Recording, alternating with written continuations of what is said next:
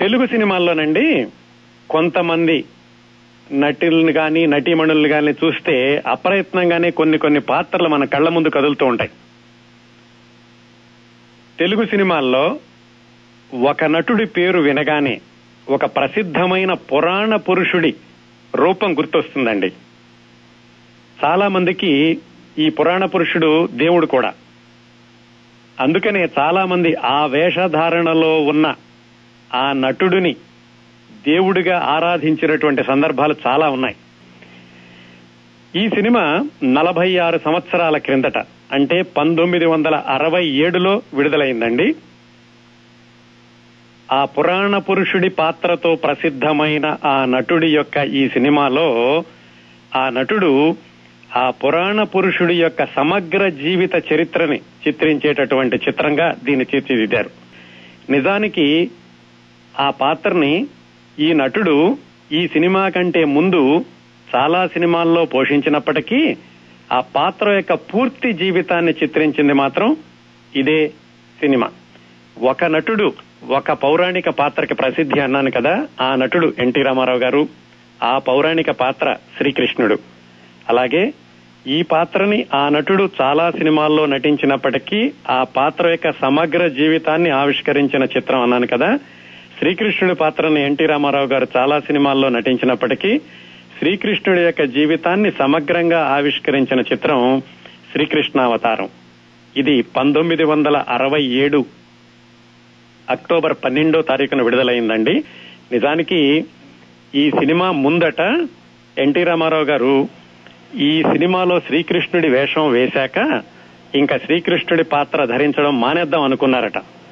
అలాగే అసలే శ్రీకృష్ణుడి పాత్రలో ఎన్టీ రామారావు గారిని తెలుగు ప్రజలు దేవుడిలాగా ఎలాగా ఆరాధించారో ఆ పాత్ర అంటే ఎన్టీ రామారావు గారు ఎన్టీ రామారావు గారంటే ఆ పాత్ర అనేటంతగా వాళ్ళిద్దరూ ఎలా ఒదిగిపోయారో దానికి చాలా పునాది అసలు ఎన్టీ రామారావు గారు శ్రీకృష్ణుడిగా పనికిరాను. సినిమాల్లో శ్రీకృష్ణుడి వేషం ఎప్పుడూ వెయ్యొద్దు అనుకున్నటువంటి క్షణాలు కూడా ఉన్నాయి. ఆ విశేషాలన్నీ ఎన్టీ రామారావు గారు శ్రీకృష్ణుడిగా ఎక్కడ మొదలు పెట్టారు ఈ శ్రీకృష్ణావతారం సినిమా వరకు జరిగినటువంటి ఆయన సినీ ప్రస్థానంలోని శ్రీకృష్ణుడి పాత్రలు ఆ విశేషాలన్నీ తెలుసుకు. ఈ సినిమా విశేషాల్లోకి రాబోయే ముందండి ఎన్టీ రామారావు గారు శ్రీకృష్ణుడిగా ఈ పంతొమ్మిది వందల అరవై ఏడవ సంవత్సరం వరకు ఏ ఏ చిత్రాల్లో నటించారు అక్కడ వరకు జరిగినటువంటి ప్రస్థానం ఒక అంశం.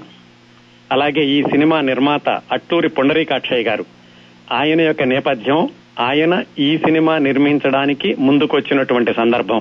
ఆ విశేషాలు తెలుసుకుందామండి. ఎన్టీ రామారావు గారు పౌరాణిక పాత్రల్లో చాలా ప్రసిద్ధి. ఆ మాట మళ్ళా మనం చెప్పాల్సిన అవసరం లేదు.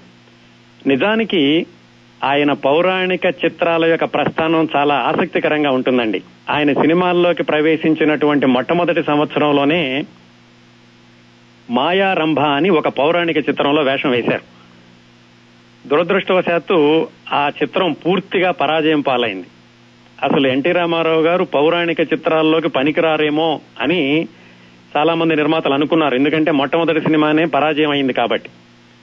ఆ మాయారంభ తర్వాత దాదాపుగా ఐదారు సంవత్సరాల వరకు ఎన్టీ రామారావు గారికి పౌరాణిక చిత్రాల్లో పాత్రలు ధరించేటటువంటి అవకాశం రాలేదు. అది ఒక విషయం అయితే ఆయన శ్రీకృష్ణుడి పాత్ర ధరించడం చాలా విచిత్రంగా జరిగిందండి. ఎట్లాగంటే ముందుగా ఆయన ఇద్దరు పెళ్ళాలు అని ఒక సాంఘిక చిత్రం పంతొమ్మిది వందల యాభై నాలుగులో వచ్చింది. ఆ సినిమాలో అది సాంఘిక చిత్రం. ఎన్టీ రామారావు జమున హీరో హీరోయిన్లు. ఆ సినిమాలో ఒక పాటలో ఎన్టీ రామారావు గారికి శ్రీకృష్ణుడి వేషం వేస్తాడు దర్శకుడు. దర్శకుడు నిర్మాత కూడా ఎవరంటే నాగూర్ అని ఒక కళాదర్శకుడు ఆ రోజుల్లో. ఆయనకి మరి ఏ ముహూర్తాన ఎన్టీ రామారావు గారికి శ్రీకృష్ణుడి వేషం వేయించి పాటలో నటింప చేయాలి అనిపించిందో కానీ ఆ ముహూర్త బలం చాలా గట్టిది అని చెప్పుకోవాలి. ఆ పాటలో ఎన్టీ రామారావు గారు ఒక నిమిషం లోపు మాత్రమే కనిపిస్తారు. పెద్దగా ప్రజలు ఎవరూ పట్టించుకోలేదు. ఎన్టీ రామారావు కృష్ణుడు అనుకోలేదు. కృష్ణుడిగా ఎన్టీ రామారావు సరిపోయాడా లేదని కూడా ఎవరూ పట్టించుకోలేదు. ఆ తర్వాత సంవత్సరంలో ఘంటసాల మాస్టారు సొంత ఊరు అని ఆయన సొంతంగా ఒక సినిమా తీశారు. మన గాయకుడు సంగీత దర్శకుడు ఘంటసాల గారు. ఆ సినిమాలో మళ్ళీ ఎన్టీ రామారావు గారితోటి శ్రీకృష్ణుడి వేషం వేయించి ఒక పాటలో ఈ ఈ చిత్రంలో కొంచెం సేపు కనపడతారు. ఒక రెండు నిమిషాలు రెండున్నర నిమిషాలు కనపడేటటువంటి శ్రీకృష్ణుడి పాత్ర వేయించారు ఎన్టీ రామారావు గారితోటి. ఆ సినిమాలో ఎన్టీ రామారావు గారిని చూసి ప్రేక్షకులందరూ కూడా ఈల వేసి గోల చేసి హేళన చేసి పనికిరాడు ఈయన శ్రీకృష్ణుడికి అన్నట్టుగా ప్రవర్తించారు. ఎందుకంటే ఆ రోజుల్లో శ్రీకృష్ణుడి వేషం అంటే ఒక అట్ట కిరీటం పెట్టి హాఫ్ క్రౌన్ అనేవాళ్ళు. దాని మీద ఒక నెమలి ఈక పెడితే అదే శ్రీకృష్ణుడు. అప్పటి వరకు వచ్చినటువంటి శ్రీకృష్ణ పాత్రల్ని అలాగే వాళ్ళ ఆహార్యం సమకూర్చారు. ఎన్టీ రామారావు గారు కూడా దీనికేమి విభిన్నం కాదు. ఆయన కూడా అలాంటి వేషమే వేసి ఆ సొంత ఊర్లో ఒక పాటలో నటింప చేశారు ఆయన ఏమాత్రం ప్రజలు దాన్ని స్వీకరించలేదు. ఎన్టీ రామారావు గారికి కూడా ఇక నేను ఇలా శ్రీకృష్ణుడి పాత్రకి పనికిరానేమో అనుకున్నారు. అలా అనుకుంటున్న రోజుల్లో పంతొమ్మిది వందల యాభై ఏడులో మాయాబజార్ సినిమాలో ఆయనకి శ్రీకృష్ణుడి వేషం వేసేటటువంటి అవకాశం వచ్చింది. దానికి కూడా చాలా మంది ఆ మాయాబజార్ దర్శకుడు కేవీ రెడ్డి గారిని చెప్పారు.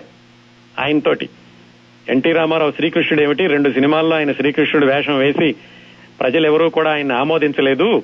ఆయన ఎందుకు తీసుకుంటారు? ఆయన ఎంతమంది వెనక్కి లాగినప్పటికీ ఆయన వినకుండా ఎన్టీ రామారావు గారి మీద ఉన్న నమ్మకంతో ఆయన శ్రీకృష్ణుడి వేషం వేయించారు. ఎన్టీ రామారావు గారు కూడా కొంచెం సందేహం వెలిబుచ్చారట. ఆయన పిలిచినప్పుడు నేను శ్రీకృష్ణుడి వేషం ఏమిటండి? నేను వేషం వేస్తే ప్రజలందరూ గోల చేశారు. అందుకని నేను పనికిరానేమో అన్నప్పటికీ ఆయన లేదు నీ నీలో శ్రీకృష్ణుడి అంశం ఉంది. నీ మొహంలో ఆ కళ ఉంది అని చెప్పి ఒప్పించి మాయాబజార్లో శ్రీకృష్ణుడి వేషం వేయించారు. అది ఎన్టీ రామారావు గారి శ్రీకృష్ణుడి పాత్ర యొక్క జైత్ర యాత్రకి పునాది మాయాబజార్లో పడింది. అక్కడి నుంచి మొదలుపెట్టి ఎన్టీ రామారావు గారు ఆయన నట జీవితం కొనసాగినన్ని రోజులు కూడా అన్ని సంవత్సరాల్లోనూ పద్దెనిమిది సినిమాల్లో పూర్తి స్థాయి శ్రీకృష్ణుడి పాత్ర ధరించారు. అంటే శ్రీకృష్ణుడి పాత్ర మాత్రమే ఉన్నటువంటి సినిమాలు పద్దెనిమిదిట్లో నటించారు. అలా కాకుండా అంతర్నాటకాల్లో అంటే సినిమాల్లో ఉండే పాటల్లో కూడా శ్రీకృష్ణుడి వేషం వేసినటువంటి సినిమాలు ముప్పై మూడు సినిమాల్లో వేశారు. అసలు శ్రీకృష్ణుడి వేషానికి పనికిరానేమో అని ఆయన అనుకున్నప్పటికీ పంతొమ్మిది వందల యాభై ఏడులో మొదలైన ఆయన శ్రీకృష్ణ జైత్ర యాత్ర చిట్ట చివరి వరకు కొనసాగింది. ఇంకొక విశేషం ఏమిటంటే పంతొమ్మిది వందల యాభై ఏడులో మాయాబజార్లో శ్రీకృష్ణుడు ఎలా ఉన్నాడో పంతొమ్మిది వందల డెబ్బై ఏడులో దానవీర సూరకర్ణంలో శ్రీకృష్ణుడు కూడా అలాగే ఉంటాడు. ఒకసారి మళ్ళా మీరు ఆసక్తిగా ఉంటే ఆ రెండు సినిమాలు పక్క పక్కన పెట్టుకుని చూడండి. అందులో శ్రీకృష్ణుడి యొక్క వేషధారణ ఆయన యొక్క శరీరం ఆయన యొక్క అవతారం ఎలా ఉంటుందో దానవీర కన్నడలో అలాగే ఉంటుంది. ఇరవై సంవత్సరాలు వయస్సు మీరినప్పటికీ ఆయన ఆ దేవుడి పాత్రలో నటించినప్పుడు మాత్రం అలాగే ఒదిగిపోయి అదే రాజసం అదే తేజస్సు ఆయన మొహంలోనూ ఆయన శరీరం అంతటా కూడా కనపడింది. అది ఆ పాత్రను ధరించడం కోసం ఆయన తీసుకున్నటువంటి శ్రద్ధకి ఒక ప్రత్యక్ష తార్కాణం. ఇది ఎన్టీ రామారావు గారు శ్రీకృష్ణుడిగా నటిస్తూ పంతొమ్మిది వందల యాభై ఏడు నుంచి అరవై ఏడు వరకు జరిగినటువంటి ప్రస్థానంలో పంతొమ్మిది వందల అరవై ఆరులో ఆయన రెండు సినిమాల్లో శ్రీకృష్ణుడిగా వేశారు. శ్రీకృష్ణ పాండవీయం ఒకటి శ్రీకృష్ణ తులాభారం రెండోది. ఇది అయ్యాక ఆయన ఈ శ్రీకృష్ణ అవతారం సినిమా కోసమని నిర్మాతకి సలహా ఇచ్చారు. ఆ నిర్మాత ఎవరు అంటే అట్లూరి పుండరేకాక్షయ్య గారు. ఈయన నేపథ్యం క్లుప్తంగా చూద్దాం. అట్లూరి పుండరేకాక్షయ్య గారు ఎన్టీ రామారావు గారికి దగ్గర బంధువు వరసకి బావుమరిది అవుతారు. ఎరా అనుకునే చనువు నువ్వు నువ్వు అనుకునేటటువంటి చనువు. అది ఎక్కడ మొదలైందంటే ఎన్టీ రామారావు గారు చిన్నప్పుడు అంటే ఆయన ఆరో తరగతిలో విజయవాడలో ఉండి చదువుకున్నారు. వాళ్ళ అమ్మా నాన్న విజయవాడ ఆయన చదువు కోసం అని వచ్చి వాళ్ళు ఇంటింటికి తిరిగి పాలు పోస్తూ ఈయనకి చదువు చెప్పించారు. ఈయన హై స్కూలు ఇంటర్మీడియట్ విజయవాడలో చదువుకున్నారు. ఈయన కూడా తెల్లవారుజాము లేచి వాళ్ళ నాన్నతో పాటుగా పాలు తీసుకుని ఇంటింటికి పాలు పోసి ఆ తర్వాత వ్యాయామశాలకు వెళ్ళి ఆ తర్వాత స్కూల్కి వెళ్ళి చాలా కష్టాలు పడి చదువుకున్నారు ఆయన కూడా. హై స్కూల్ హై స్కూల్ చదువు ఇంటర్మీడియట్ చదువు. ఆ రోజుల్లో వీళ్ళ ఇంటి పక్కని అద్దెకుండేవాళ్ళు అట్లూరి పొండరేకాక్షయ్య గారి కుటుంబం. అట్లూరి పొండరేకాక్షయ్య గారు ఎన్టీ రామారావు ఎన్టీ రామారావు గారి కంటే రెండు సంవత్సరాల చిన్న. అంత చిన్న వయసు నుంచి కూడా వీళ్ళిద్దరూ ఒకళ్ళకొకళ్ళు పరిచయం. ఎన్టీ రామారావు గారు ఇంటర్మీడియట్ అయిపోయి బిఏ చదవడానికి ఆయన గుంటూరు వెళ్ళారు అట్లూరి పొండరేకాక్షయ్య గారు మాత్రం ఇంటర్మీడియట్ తర్వాత ఆయన చదువు కొనసాగలేదు. ఎన్టీ రామారావు గారు బిఏ అయిపోయాక ఉద్యోగాన్వేషణలో ఉన్నప్పుడు ఆయన నాటకాలు వేస్తూ ఉండేవాళ్ళు ఆ నాటకాలు వేయడానికని నేషనల్ ఆర్ట్ థియేటర్స్ అని ఒక సంస్థను కూడా ఆయన స్థాపించారు. ఆ సంస్థ తరపున నాటకాలు వేసేటప్పుడు ఆ నాటకాల నిర్వహణకి అట్లూరి పుండరీకాక్షయ్య గారు కూడా ఉండేవాళ్ళు. ఆ విధంగా చదువు మధ్యలో ఆగిపోయినప్పటికీ అట్లూరి పుండరీకాక్షయ్య గారికి ఆ, నందమూరి తారక రామారావు గారితో పరిచయం మాత్రం అలా కొనసాగుతూ బంధుత్వం మూలాన ఆయన నాటకాలని ఈయన నిర్వహించడం ఆ నాటకాల్లో చిన్న చిన్న వేషాలు వేయడం అలాగా వాళ్ళ పరిచయం కొనసాగుతూ ఉండింది. ఆ తర్వాత ఎన్టీ రామారావు గారు సినిమాల్లోకి వచ్చేశారు. పుండరీకాక్షయ్య గారు మాత్రం వెనకాల విజయవాడలోనే ఉండిపోయి ఆయన నాటకాలు వేసుకుంటున్నారు. ఎన్టీ రామారావు గారి సినిమాల్లోకి వచ్చినటువంటి రెండు మూడు సంవత్సరాలకి రాయలసీమలో కరువు వచ్చింది. అప్పుడు ఆ కరువు నివారణ నిధి కోసమని ఆంధ్రదేశం అంతా తిరిగి విరాళాలు వసూలు చేద్దామని ఎన్టీ రామారావు గారు నిర్ణయించుకుని సినిమా నటీనటులందరినీ కూడదీసి ఆయన ఒక బృందాన్ని తయారు చేసి ఆంధ్రదేశంలో నాటకాలు వేయడానికని బయలుదేరారు. ఆ సమయంలో అట్లూరి పుండరేకాక్షయ్య గారు ఆయన నాటకాలు వేస్తున్నారని చెప్పుకున్నాం కదా ఆయన ఇంకో నాటకం వేయడానికి మద్రాసు వచ్చినప్పుడు ఎన్టీ రామారావు గారు పిలిచి ఇలాగా మేమందరం నాటకాలు వేద్దాం అనుకుంటున్నాం నువ్వు కూడా మాతో వచ్చి మా నాటకాల్లో పాల్గొనడం మా బృందానికి సహాయం చేయడం ఇలా ఉందువు గాని రా అని అట్లూరు పుండరేకాక్షయ్య గారిని పిలిచారు. అలా అట్లూరు పుండరేకాక్షయ్య గారు మద్రాసులో ఉండిపోవడం జరిగింది. ఈ నాటకాలు వేయడం ఆంధ్రదేశ్ తిరగడం అంతా అయిపోయింది. ఆ తర్వాత వెనక్కి వచ్చాక అట్లూరు పుండరీకాక్షయ్య గారు ఇక నేను వెనక్కైనా వెళ్ళిపోతాను లేదంటే సినిమాల్లో వేషాలైనా వేస్తాను అన్నట్టుగా చెప్పారు. రామారావు గారు ఏం చెప్పారంటే సినిమాల్లో వేషాలు వేద్దు గాని ప్రయత్నిద్దు గాని ఈలోగా నేను సొంతంగా సినిమా తీద్దాం అనుకుంటున్నాను. నువ్వు కూడా మాతో ఉంటే బాగుంటుంది మా సినిమా నిర్వహణలన్నీ నువ్వు చూస్తూ ఉండు గాని అని అట్లూరి పుండరీకాక్షయ్య గారిని మద్రాసులో ఉంచేశారు. ఆయన ప్రాథమికంగా నటుడు అవ్వాలనుకున్నారు కదా. చిన్న చిన్న సినిమాల్లో వేషాలు వేశారు అమ్మలక్కలు పల్లెటూరు చిన్న చిన్న వేషాలు వేశారు కానీ అదంతగా ఆయన కలిసి రాలేదు. అప్పుడు ఇక ఎన్టీ రామారావు గారు చెప్పినట్టుగా సినిమా నిర్మాణ వ్యవహారాలు చూసుకుంటూ ఎన్టీ రామారావు గారి సొంత సినిమాలన్నింటిలోనూ ప్రొడక్షన్ వ్యవహారాలు చూస్తూ ఉండేవాళ్ళు అట్లూరి పొండరేక అక్షయ్ గారు.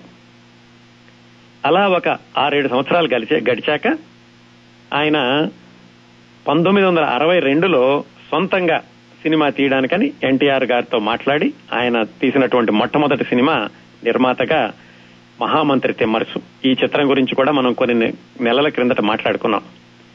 ఆ సినిమా ఆయన సొంతంగా తీశారు అట్లూరు పుండరేకాక్షయ్య గారి గారు నిర్మాతగా. ఆ తర్వాత నాలుగైదు సంవత్సరాలు ఎన్టీ రామారావు గారు బిజీగా ఉండడం అట్లూరి పుండరేకాక్షయ్య గారు కూడా వేరే ప- వేరే పనుల్లో ఉండడంతో వాళ్ళిద్దరి కలయికలో ఇంకో సినిమా వచ్చేటటువంటి అవకాశం రాలేదు పంతొమ్మిది వందల అరవై ఏడు వరకు. పంతొమ్మిది వందల అరవై ఏడులో అట్లూరి పుండరేకాక్షయ్య గారు ఎన్టీ రామారావు గారి దగ్గరికి వెళ్ళి ఏమయ్యా మరి నువ్వు నాకు ఇంకా డేట్స్ ఇవ్వలేదు. నాలుగు సంవత్సరాలు అయిపోయింది మన సినిమా వచ్చి కొత్తగా ఏదైనా సినిమా తీద్దాం ఉంది తీద్దామని ఉంది అని ఎన్టీ రామారావు గారితో చెప్పారు. అదండి అక్కడ మొదలైంది ఈ శ్రీకృష్ణావతారం సినిమాకి పునాది ఆ రోజు జరిగింది. ఆ తర్వాత అసలు ఎన్టీ రామారావు గారు ఈ సినిమా ప్రసక్తి ఎలా తీసుకొచ్చారు? ఈ సినిమాకి హైలైట్ అనదగినటువంటి తిరుపతి వెంకట కవుల పాండవోద్యోగ విజయాలు పద్యాలు ఈ సినిమాలోకి ఎలా వచ్చినాయి? ఈ సినిమాలో దుర్యోధనుడిగా సత్యనారాయణ గారు ఎలా వచ్చారు? నారదుడిగా శోభన్ బాబు గారు ఎలా వచ్చారు? ఈ ఇలాంటి ఆసక్తికరమైన విశేషాలను ఆయన వచ్చి మహామంత్రి తిమ్మరసు తీసి నాలుగు సంవత్సరాలు అవుతోంది. మళ్ళా ఏమైనా సినిమా తీయాలి అని ఎన్టీ రామారావు గారిని అడిగినప్పుడు ఎన్టీ రామారావు గారు శ్రీకృష్ణ రాయబారం పద్యాల హక్కులు ఎవరి దగ్గర ఉన్నాయో కనుక్కోండి అని అట్లూరి పుండరీకాక్షయ్య గారికి చెప్పారు. శ్రీకృష్ణ రాయబారం పద్యాలంటే మనం ఇప్పటికీ వింటున్నాం చూడండి. చెల్లియో చెల్లకో జెండాపై కపిరాజు. ఇవన్నీ కూడా తిరుపతి వెంకట కవులు అనేటటువంటి జంటల రచయితలు రాసిన శ్రీకృష్ణ రాయబాలం రంగస్థల నాటకంలోనివి. వాటి పద్యాల హక్కులు అడగండి అని అట్లూరి పునరేకాక్షయ్య గారికి చెబితే అట్లూరి పునరేకాక్షయ్య అవేందుకు అన్నారు. అంటే రామారావు గారు చెప్పారు శ్రీకృష్ణ అవతారం సినిమా తీద్దాం మనం. ఇంతవరకు శ్రీకృష్ణుడిగా నేను సినిమాల్లో వేషాలు వేశాను కానీ శ్రీకృష్ణుడి యొక్క సంపూర్ణ జీవిత చరిత్రను చేయలేదు. ఈ శ్రీకృష్ణ అవతారం సినిమా ఒకటి చేసి నేను ఇంకా శ్రీకృష్ణుడి వేషం వేయడం మానేద్దాం అనుకుంటున్నాను అని అన్నారు. అది జరగలేదనుకోండి వేరే విషయం. ఆ రోజు అలా చెప్పారు ఆయనకి. శ్రీకృష్ణ రాయబారం పద్యాల యొక్క హక్కులు ఎలా కనుక్కోవాలి? అసలు ఎక్కడుంటాయో తెలియదు అవి తిరుపతి వెంకట కవులు ఎప్పుడో రాశారు ఆ వాళ్ళు కూడా చనిపోయారు. అది రంగస్థలం మీద ఆడుతున్నారు. వాటి హక్కులు ఎవరి దగ్గర ఉంటాయో తెలుసుకోవడానికి అసలు తలాతోక కూడా లేదు. అట్లూరి పుండరేకాక్షయ్య గారు ఏం చేద్దామని ఆలోచిస్తూ ఆయన ఇంటికి వచ్చారు. రామారావు గారితో మాట్లాడాక. ఇంటికి వచ్చినప్పుడు ఆయన కోసం ఇంకొక పెద్ద మనిషి వేచి చూస్తున్నారు. ఆ పెద్ద మనిషి పేరు సూరిబాబు. పి సూరిబాబు అని ఆ రోజుల్లో సినిమాల్లోనూ రంగస్థలం మీద కూడా నారదుడి వేషం వేయడానికి ఆయన చాలా ప్రసిద్ధి. రంగస్థలం మీద శ్రీకృష్ణుడి వేషం వేయడానికి ఈలపాటి రఘురామయ్య గారు ఎలా ప్రసిద్ధో నారదుడి వేషం వేయడానికి ఈ సూరిబాబు గారు అలా ప్రసిద్ధి. ఆయన అట్లూరు పండరేకాక్షయ్య గారి ఇంటి దగ్గర వెయిట్ చేస్తున్నారు. ఈయన కలుద్దామని. ఈయన వెళ్ళాక ఏమిటి విశేషాలను మాట్లాడుకున్నప్పుడు ఈయన చెప్పారు ఎన్టీ రామారావు గారి ఇలాగా నన్ను రాయవారం పద్యాల హక్కులు కావాలంటున్నారు. అవి ఎక్కడుంటాయో తెలియవు అసలు. ఎలా తెలుసుకోవాలో కూడా తెలియట్లేదు. అవి తెలిస్తే గనక ఆయన శ్రీకృష్ణ అవతారం సినిమా తీద్దామని అంటున్నారు అని ఆయనతోటి తన సమస్యను పంచుకున్నారు. సూరిబాబు గారు వెంటనే అదేమిటి ఆ పద్యాల హక్కులు మీకు కావాలా? నేను ఇప్పుడే ఇప్పిస్తాను. అది నెల్లూరులో రామానుజం శెట్టి అని ఒక ఆయన దగ్గర ఉన్నాయి. ఆయన లోగడ రాయబారం అనే సినిమా కూడా తీశారు. ఆ సినిమాలో ఆ పద్యాలకి నేనే ట్యూన్లు కట్టాను అని ఆయన వెతకపోయిన తీగ కాలుకు తగిలిందన్నట్టుగా వెంటనే ఆ సమాచారం చెప్పారు. ఈయన నెత్తి మీద పాలు పోసినట్టు అయింది సరే అయితే రేపు పొద్దున్నే మనం నెల్లూరు వెళ్ళి ఆయన కలుద్దాం ఆ హక్కులు అడుగుదాం అని చెప్పి అట్లూరి పుండరేకాక్షయ్య గారు ఆ సూరిబాబు గారు సంగీత దర్శకుడు టీవీ రాజు వీళ్ళు ముగ్గురు కలిసి ఆ మర్నాడు నెల్లూరు వెళ్ళారు నెల్లూరు వెళ్ళారు సరే. ఈ రామానుజం శెట్టి ఎక్కడుంటాడు? సూరిబాబు గారికి నెల్లూరులో ఉంటాడని తెలుసు కానీ ఎక్కడుంటాడో తెలియదు.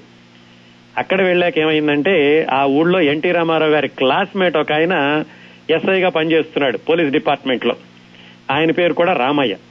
ఆయన్ని పిలిచి వీళ్ళు చెప్పారు. ఇలాగ ఎన్టీ రామారావు గారు పంపించారు.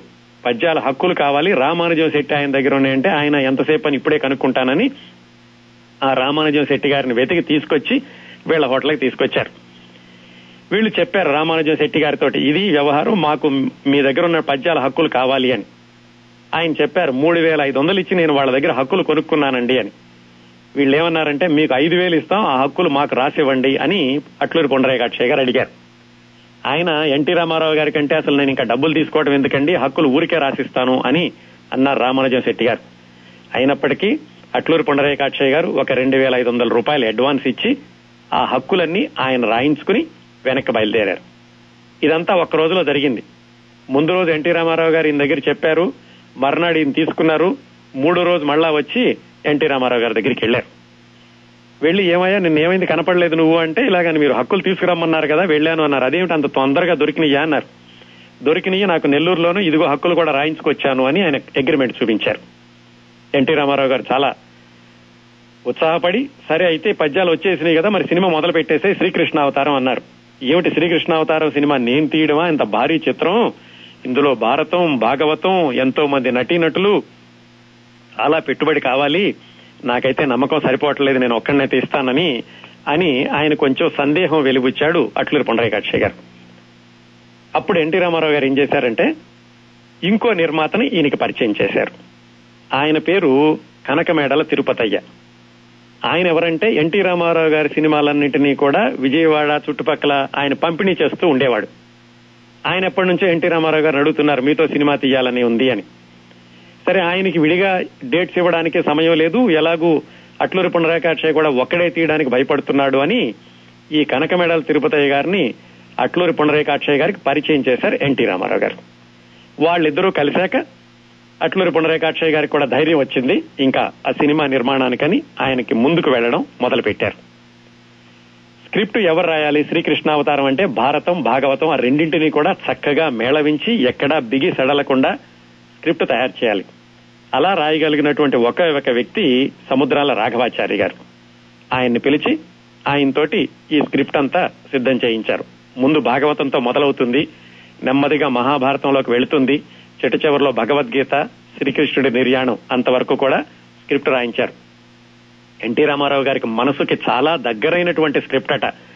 ఆయన సముద్రాల రాఘవాచార్య గారు రాస్తున్నన్ని రోజులు ప్రతి దశలోనూ ఆయనతోటి చర్చించి ఎంతవరకు వచ్చింది ఏ సందర్భం ఉంది ఏ సన్నివేశం ఉంచొచ్చు ఏ సన్నివేశం ఉంచకూడదు ఏ సన్నివేశం ఎంతవరకు ఉంచాలి ఇవన్నీ కూడా ఆయనతోటి కూలంకషంగా చర్చించి ఆ స్క్రిప్ట్ను తయారు చేశారు. ఇంకా దర్శకుడు ఎవరు అంటే పౌరాణిక చిత్రాలకి చాలా సాధికారతతోటి దర్శకత్వం వహించగలిగిన ఏకైక దర్శకుడు పౌరాణిక బ్రహ్మ అనిపించుకున్న కమలాకర్ కామేశ్వరరావు గారు. ఆయనతో ఎన్టీ రామారావు గారు అంతవర అంతకు ముందే చాలా విజయవంతమైన సినిమాలు తీశారు పాండురంగ మహత్యం దగ్గర నుంచి. అందుకని ఏమాత్రం సందేహం లేకుండా దర్శకుడిగా కమలాకర్ కామేశ్వరరావు గారిని అనుకున్నారు. ఇంకా నటీనటులు అంటే శ్రీకృష్ణుడు ఎన్టీ రామారావు గారు చెప్పాల్సిన అవసరం లేదు. మిగతా ప్రధాన పాత్రలన్నిటి కూడా అనుకుని ఇంకా ఎక్కువగా వీళ్ళు నిశ్చయం చేసుకోవాల్సిన పాత్ర దుర్యోధనుడు. దానికి ఎన్టీ రామారావు గారికి ధీటుగా ఎవరుంటారు అనుకున్నప్పుడు ఎస్వి రంగారావు గారి పేరు వచ్చింది. సహజంగానే ఎన్టీ రామారావు గారు కూడా ఎస్వి రంగారావు అయితే సరిగ్గా సరిపోతారనుకున్నారు. నిర్మాతలు కూడా ఎస్వి రంగారావు గారికి చెప్పారు దుర్యోధనుడని ఆయన కూడా ఒప్పుకున్నారు. సినిమా షూటింగ్ మొదలు మొదలయ్యి జరుగుతూ ఉండగా దుర్యోధనుడి పాత్ర అంటే మహాభారతం వచ్చాక వస్తుందండి. మరిది ఆ శ్రీకృష్ణ రాయబారం నాటకంలో ఎలా ఉంటుందో అలాగే ఉంటుంది అని చెబితే ఎస్వి రంగారావు గారు అలాగైతే వద్దు నాకు. ఇది దుర్యోధనుడి కోణంలో నుంచి చూపిస్తూ దుర్యోధనుడి పాత్రని ముందు వరుసలో పెట్టి ఉండేలాగా ఉంటేనే నేను చేస్తాను అన్నారు. అలా కుదరదండి. అలాగైతే ఇది శ్రీకృష్ణావతారం సినిమా. ఈ సినిమా యొక్క భావమే మూలాంశమే మారిపోతుంది. అందుకని ఆ స్క్రిప్ట్లో ఉన్నంత వరకే మాత్రమే తీస్తాను అంటే ఎస్వి రంగారావు గారు నేను చెయ్యను అన్నారు. అప్పుడు మళ్ళీ దుర్యోధనుడి పాత్ర కోసం వేట మొదలైంది. ఎన్టీ రామారావు గారికి చెప్పారు ఇలా ఎస్వి రంగారావు గారు చేయనన్నారు అని. సరే వైభ విభిన్నంగా ఉంటుందని ఎవరైనా రంగస్థలం మీద చేసినటువంటి నటి నటులుంటే కనుక వాళ్ళతో దుర్యోధనుడి వేషం వేయిద్దామని నలుగురు ఐదుగురిని ఇంటర్వ్యూ చేశారు. చేస్తే ఎవరూ కూడా సరిగ్గా పద్యాలు పాడుతున్నారు నటన అయితే చేస్తున్నారు కానీ మొహంలో హావభావాలు సరిగా పలకడం లేదు. సినిమా అనేసరికి క్లోజ్అప్ షాట్స్ ఉంటే వాళ్ళ మొహం కరెక్ట్గా యాక్షన్స్ రియాక్షన్స్ అన్ని సరిగ్గా ఉండాలి. అది కుదరలేదు. ఇంకప్పుడు ఎన్టీ రామారావు గారు ఏమన్నారంటే సరే అయితే ఇంతవరకు ఇంతకు ముందు సినిమాల్లో దుర్యోధనుడిగా ఎవరెవరు వేశారో వాళ్ళని చూద్దాము అన్నారు. మాయాబజార్ సినిమాలో దుర్యోధనుడిగా ముక్కామల గారు వేశారు. అయితే ఏమైంది? ఆయన కంసుడిగా పెట్టి శ్రీకృష్ణావతారంలో అప్పటికే కొన్ని దృశ్యాలు చిత్రీకరించారు. కాబట్టి ఆయన చేయడానికి కుదరదు. భీష్మ సినిమాలో ధూళిపాళ్ళ గారు చేశారు. ఆయన్ని పెట్టుకుందామా అని చూస్తే ఆయన ఈ సినిమాలో అప్పటికే సత్రాజిత్తుగా రెండు మూడు సీన్లు తీసేశారు. ఆయన కుదరడు. ఇంకా మిగిలింది ఎవరు? రాజనాల్ గారు. పోనీ ఆయన్ని దుర్యోధనుడిగా పెట్టుకుందామంటే ఆయన శిశుపాలుడిగా ఆల్రెడీ ఈ సినిమాలో వేషం వేస్తున్నారు. ఎవ్వరూ దొరకలేదు సరిపడా వాళ్ళు. అప్పుడు ఎన్టీ రామారావు గారికి అనిపించింది. కైకాల సత్యనారాయణ గారిని పెడితే బాగుంటుంది. ఆయన అప్పటికే ఈ సినిమాలో కర్ణుడిగా అనుకున్నారు. కర్ణుడిగా వేరో వ్యక్తిని పెట్టి కైకాల సత్యనారాయణ గారిని దుర్యోధనుడిగా తీసుకుందాము అని ఆయనే సలహా ఇవ్వడంతో నిర్మాత కూడా మాట్లాడారు. ఆ విషయం తెలిసి సత్యనారాయణ గారు ఎగిరి గంతేశారు. ఎందుకంటే ఆయన ఎప్పటి నుంచో దుర్యోధనుడి పాత్ర చేద్దాం అనుకుంటున్నారు. పైగా ఇది ఎన్టీ రామారావు గారికి ఎదురుగుండా చేసేటటువంటి పాత్ర. నటనని జీవితంగా భావించే వాళ్ళకి సమవుజ్జీలైనటువంటి నటుడు ఉంటే ఎంత ఆనందం ఉంటుందో సత్యనారాయణ గారికి ఇది పెద్ద సవాల్గాను పెద్ద అవకాశంగాను దొరికి ఆయన వెంటనే ఒప్పేసుకున్నారు. ఆయన ఒప్పుకున్నాక ఎంతగా ఈ పాత్రలో ఒదిగిపోవడానికి సాధన చేశారంటే ఆయన కదలడు వదలడు అనే సినిమా షూటింగ్లో ఉండి సాయంకాలం వరకు ఆ షూటింగ్ చేసి ఆ తర్వాత మళ్ళా వీళ్ళ ప్రొడక్షన్ దగ్గరికి వచ్చి వీళ్ళు లారీలతోటి ఇసుక పోయిస్తే ఆ ఇసుకలో గదా యుద్ధం నేర్చుకుని సహజంగా ఉండడానికి ఆయన అంతగా దాని తపన పడి ఆ పాత్రలో జీవించారు సత్యనారాయణ గారు. అందుకే సత్యనారాయణ గారు ఎన్టీ రామారావు గారు శ్రీకృష్ణుడు దుర్యోధనుడు చూస్తుంటే కనుల నిండుగా ఉంటుంది ఆ శ్రీకృష్ణ అవతారం సినిమాలో ఆ విధంగా దుర్యోధనుడి పాత్రలో సత్యనారాయణ గారు వచ్చారు. నారదుడి పాత్రకి కాంతారావు గారు అనుకున్నారు. ఎందుకంటే నారదుడు అనగానే అనిపించేది కాంతారావు గారే. పైగా కాంతారావు గారిని నారదుడిగా మొట్టమొదటిసారిగా పరిచయం చేసింది ఎన్టీ రామారావు గారే శ్రీకృష్ణ సీతారామ కళ్యాణం చిత్రంలో. అందుకని ఆయన్ని నారదుడిగా తీసుకున్నారు. కాకపోతే షూటింగ్ మొదలైన రోజు ఆయనకి ఏదో అనుకోకుండా పని వచ్చి హైదరాబాద్ వెళ్ళారు. రెండో రోజు చూశారు. ఆయన అప్పటికి కూడా వెనక్కి రాలేదు. ఇంకా లే- ఆలస్యం అవుతుందని చెప్పి ఇంకా వేరేగా ఎవరిని తీసుకుందామంటే హర్నాదు శోభన్ బాబు గారు రెండు పేర్లు చెప్పారు నిర్మాత గారు. అందులో నుంచి శోభన్ బాబు గారిని ఎంపిక చేసుకున్నారు ఎన్టీ రామారావు గారు. ఆ విధంగా శోభన్ బాబు నారదుడిగా ఈ చిత్రంలోకి వచ్చారు. ఇంకా ఈ చిత్రంలో ఇంకొక విశేషం ఉందండి. చిన్న కృష్ణుడిగా ఎన్టీ రామారావు గారి అబ్బాయి హరికృష్ణ మొట్టమొదటిసారిగా ఈ సినిమాలోనే వేషం వేశారు. ఈ హరికృష్ణ గుడివాడలో చిన్నపిల్లలందరూ కలిసి రాయబారం నాటకం వేస్తుంటే అందులో శ్రీకృష్ణుడి వేషం వేసినప్పుడు ఎట్లూరి పుండరేకాక్షయ్య గారు చూసి పిల్లడు బాగున్నాడని అతన్ని ఈ సినిమాలో చిన్న కృష్ణుడి వేషానికి ఆయన ఎంపిక చేసుకున్నారు. ఆ రోజుల్లో చాలా విశేషంగా చెప్పుకున్నారు. ఎన్టీ రామారావు గారు అబ్బాయి చిన్న కృష్ణుడి వేషం వేశాడు అని. ఆ మొట్టమొదటి పాట పాటలోను బాలకృష్ణుడి యొక్క లీలలు వాటన్నిటిలో కూడా హరికృష్ణ గారు ఉంటారు. అదండి ఈ విధంగా నటీనటులందరూ కూడా ఈ చిత్రంలోకి ఎంపికయ్యారు. ఇంకా నటీమణుల విషయంలో సత్యభామగా కాంచన రుక్మిణిగా దేవిక జాంబవతిగా సుకన్య ఇలాగంతా పెద్ద పెద్ద నటీమణులు ఉన్నారు. ఇంకా ఈ సినిమాలో పాటలు ఈ సినిమా యొక్క చిత్రీకరణ ఈ సినిమా విడుదలయ్యాక జరిగినటువంటి విశేషాలు ఈ సినిమా యొక్క ఘన విజయం ఈ విశేషాలని తెలుసుకోబోయే ముందు మరి పద్యాలకి ఈ సినిమా ప్రసిద్ధి కాబట్టి దీనిలో నుంచి ఒక పద్యం విందాం. జెండాపై కపిరాజు ముందు సితవాజి శ్రేణియం పూంచి నే దండం గుంగొని తోలు చందనము మీదన్ నారి సారించుచున్ గాంధీవము ధరించి ఫల్గునుడు మోకం చెందుచున్నప్పుడు ఒక్కండును ఒక్కండును నీ బొర ఆలకింపడు. కురుష్మానాథ సంధింపగన్. ఆ ఒక్కండును ఒక్కండును ఒక్కండును నీ మొర ఆలకింపడు.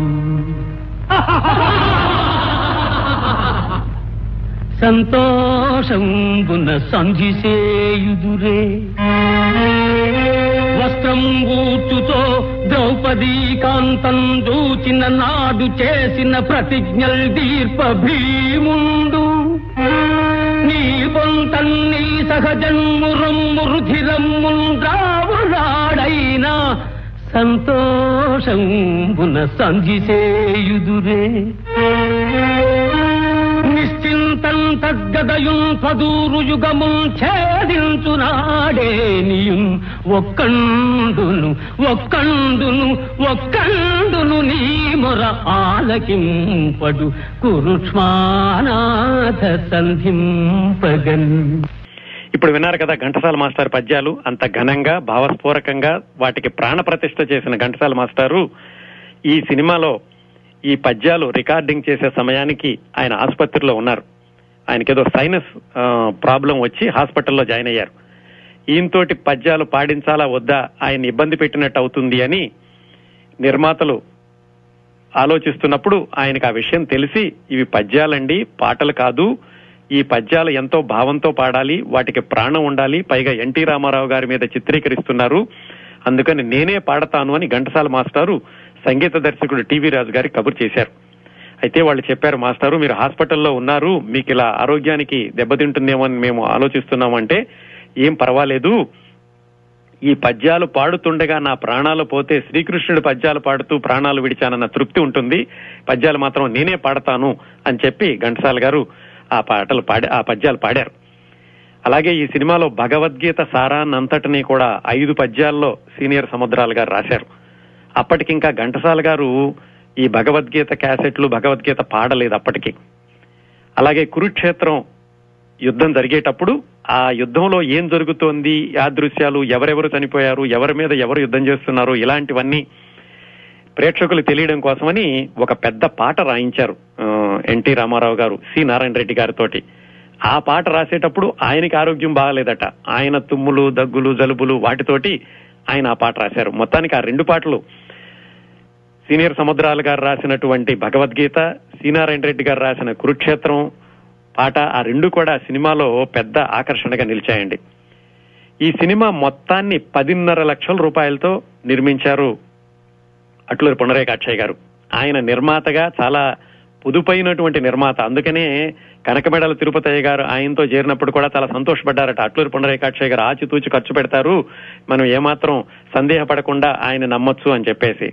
ఈ సినిమా చూస్తే కనుక అంత తక్కువ ఖర్చులో నిర్మించారు అని ఎక్కడ అనిపించదు. చాలా వైభవంగా చాలా ఉన్నతంగా కనిపిస్తుంది. ఖర్చు మాత్రం పదిన్నర లక్షలు మాత్రమే పెట్టారు. చాలా వరకు స్టూడియోలోనే తీసేశారు సెట్టింగులు వేసి.